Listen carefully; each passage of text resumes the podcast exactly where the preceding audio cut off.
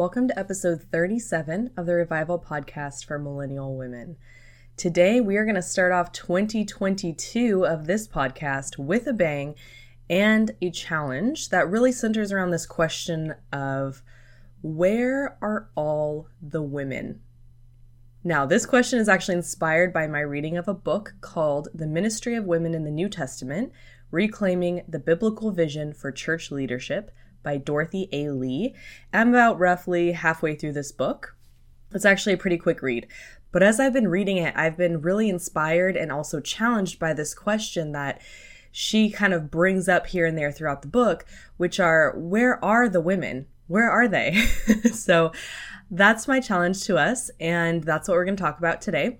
Let's continue to ask that question and let's ask that as we read the Bible, as we listen to sermons, as we listen to podcasts, as we absorb scripture in whatever way that looks like, asking the question, where are all the women?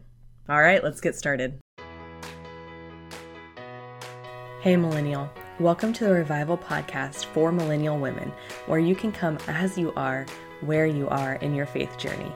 We're here to explore who God is and what He has to say through studying His words in the Bible. Hi, I'm Catherine Elise, and each week it's my intention to take important, relevant topics and examine them with you through the lens of God's Word and the good news of Jesus.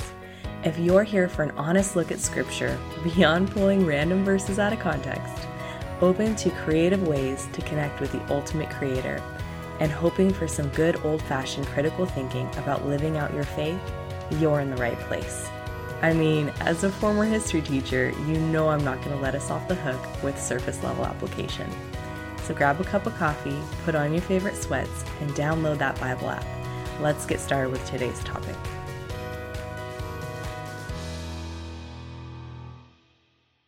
Well, let's go ahead and ground ourselves by talking about the book really quick. Um, in this book that I mentioned in the intro, Dr. Lee actually takes a deeper look at different women's ministries in the Bible. Her work is really excellent. So if you want to take a look at that, it's really cool. She talks about each book of the New Testament and talks about the women in it and their ministries and what that looked like and what the implications are. And so right now I'm actually in her study of the works of Luke, including the Gospel of Luke and also the book of Acts, which was also written by Luke. And one thing I really appreciate about her is her challenge to look for where the women are, even if they're not specifically mentioned. So let's take that theme today and kind of unpack it a little bit. When I was thinking about this concept, this idea of where are the women in the Bible, it's actually funny. A few months ago, when I mentioned to a Christian family member that I was doing a series on women of the Bible for my podcast, he kind of jokingly commented that it was going to be a pretty short series. And to be honest, I've really thought about that comment, you know, off and on while I've been doing this series. And it's really incredible because after several months of doing this series on women off and on, I'm actually still nowhere near done. I have not covered all of the women in the Bible. And it would take a really long time to do that and to do justice to each woman's story, which a lot of the women that I've covered, I haven't even covered their full stories by any means. There's still tons of things about them to talk about and to learn from. And so when I'm thinking about this comment, it really revealed to me two different things that I think are just true in general of Christians, especially if you're if you run in more evangelical circles or if your church is more non-denominational. And the first thing I think that this really revealed to me or brought into stark contrast as I thought about the comment more is that I think we don't really pay much attention to the women who are actually in the Bible. And I'm talking about women who are n- named in the Bible, who actually are called out like this woman, and then it says something about her. But I think something to really consider is that they're there. Always, they are there. The question is then, how often do we notice them? How often do we think about them? How often do we think about their roles or what we can learn from them or the impact that they left or what they can tell us about God or Jesus? And I think it comes down to this idea that a lot of us spend more time looking at the men. And yes, there is something to be said about there is a lot more written about men in the Bible than there is written total about women. If we compare those two things, like, of course that's true. But we spend so much more time looking at the men, even when there are women in the story. And so it comes into this idea of do we notice them? Do we see that they are there? Are we focusing on only the stories of the Davids, Peters, Pauls, Daniels, when there are also women in all of the stories or in all of the interactions of those men? There are always women. And there is just so much written about David, lots and lots to read in the Old Testament about David.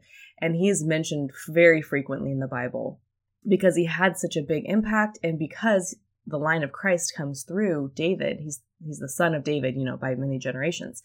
So of course David is a very very very important person in the Bible and of course we should learn about David. Like don't mishear me. Of course we should.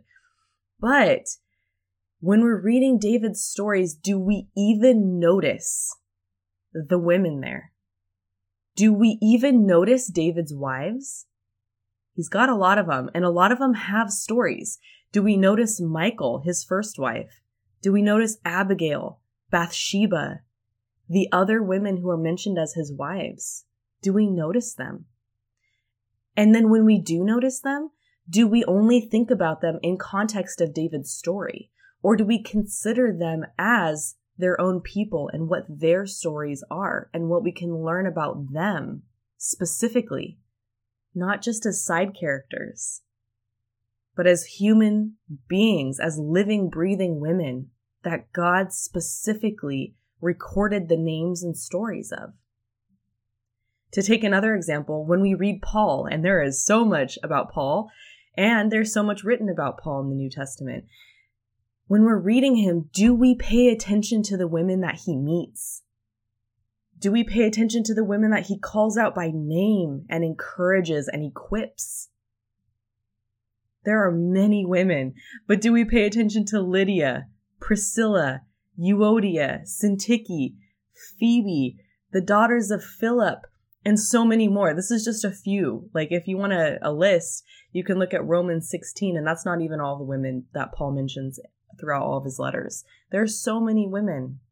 To take another example, when we read about the condemnation and the crucifixion of Jesus, the one who died to save us, when we read about the events leading up to that, I can't tell you the number of times I have heard a sermon on Peter's denial of Jesus.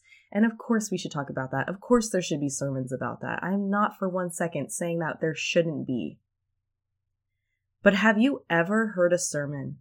Have you ever spent time reading and learning and listening to the story of the women who never left Jesus in the first place?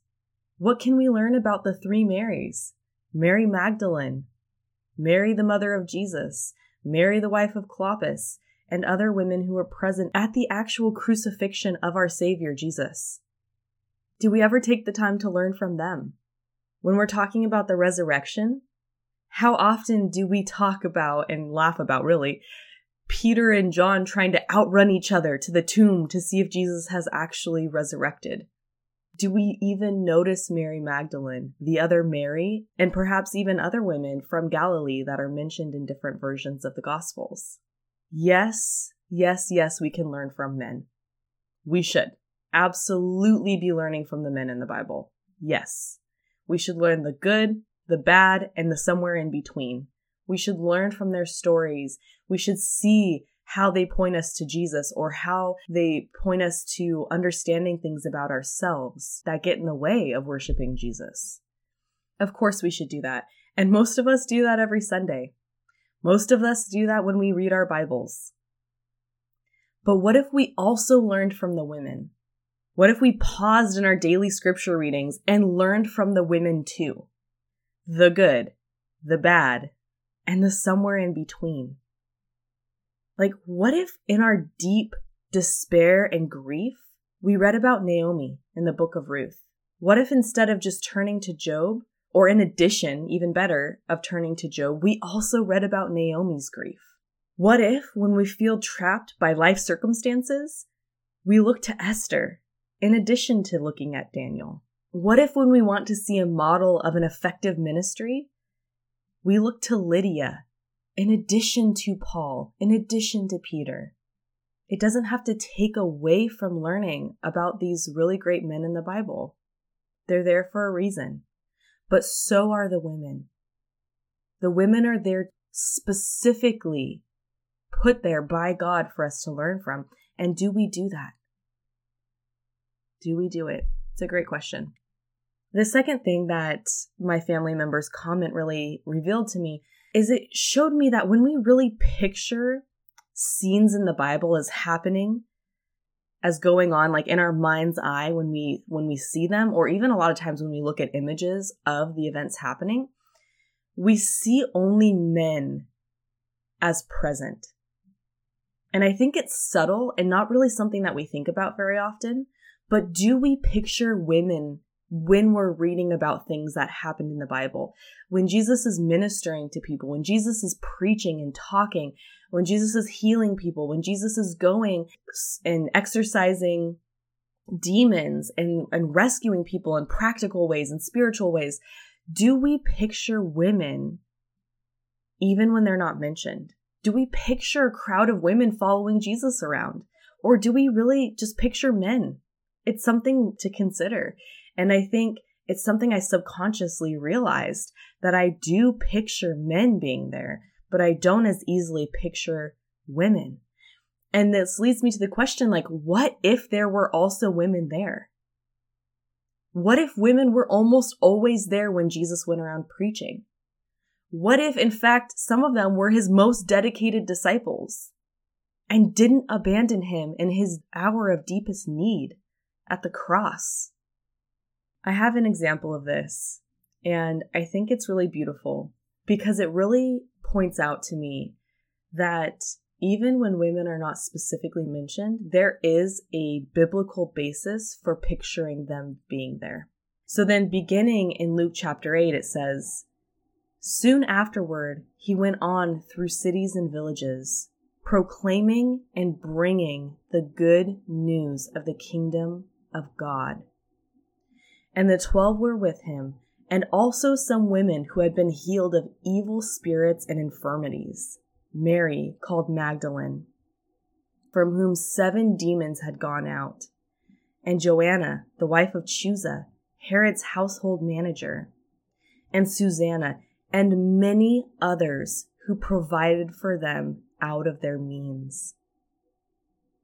It says there are many others. There were many other female disciples of Jesus. Many. There were many there. picture them. When you're reading, picture them. And when we're looking at images of Bible scenes and you only see men there, in your mind's eye, add some women in there.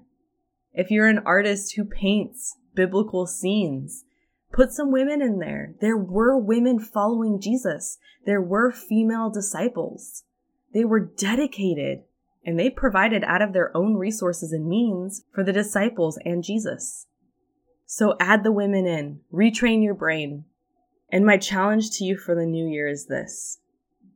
When you read your Bible, when you listen to sermons, when you think of Jesus' interactions with people, ask yourself this question Where are all the women? Does the passage say the 12 and other disciples? Then there were probably women there. Does the passage talk about a crowd of people? Picture men and women. Does the passage mention a woman, even very briefly? Pause and read the verses about her more carefully. Learn from her. Ask God what He wants to reveal to you through her story. How you can grow in deeper relationship with Him as a result of reading that section of the Bible. Look for the women. Stop, pause when you come across them, and think about them as individuals, not just a pawn in the larger story of a, of a man. Think about how Jesus treated women, how he talked to them, how he affirmed and encouraged them, how he treated them as learners, as disciples, as no less valuable than the men who followed him, as no less capable. That's my challenge to you in the new year. Take some time to really think about women actively when you read the Bible, when you hear sermons. I hope that this is a big encouragement to you as we go into the new year. It has been for me. When you tell your brain to do this and you think about it actively, your brain actually can stop filtering out what you've been doing in the past, stop filtering out the women and not paying as much attention to them, and your brain can spend more time focusing on them, and then you start noticing them more often. And then you're like, wow, there's women everywhere. Talks about women all the time. And I didn't notice that before, but we don't notice it before because we haven't taken the time to retrain our brains. So that's my challenge for you. I'd like to close in a word of prayer. Lord, thank you so much for all the stories of the women in the Bible. You are such a loving, loving God, and you care about women, you care about men, you care about each of us as individuals. And we love you, Lord, and I pray that you would inspire us as we're reading the Bible to pause and to see how you interact with women and how you use their stories to point us to you. That if we just take the time to look for it, there is even more in the Bible that we can be learning and gleaning from. There are so many gems, so many words of encouragement that will bless our hearts, so many things that will draw us nearer to you in closer, deeper relationship. We love you, Lord, and I pray that you would work in our hearts this week and for the entire new year. Thank you for a new year. In Jesus' name, amen. Thank you for joining. I'll talk to you next week. Thank you for tuning in for another episode of the Revival Podcast for Millennial Women. If you got something meaningful out of today's episode, please subscribe and leave me a review on Apple Podcasts. These reviews help more women find the show, and it helps grow our community. Plus, these reviews help me see how God is using this podcast, and that, my friends, blesses me greatly. Oh, and be sure to check out the show notes for more ways to connect with me. See you next time.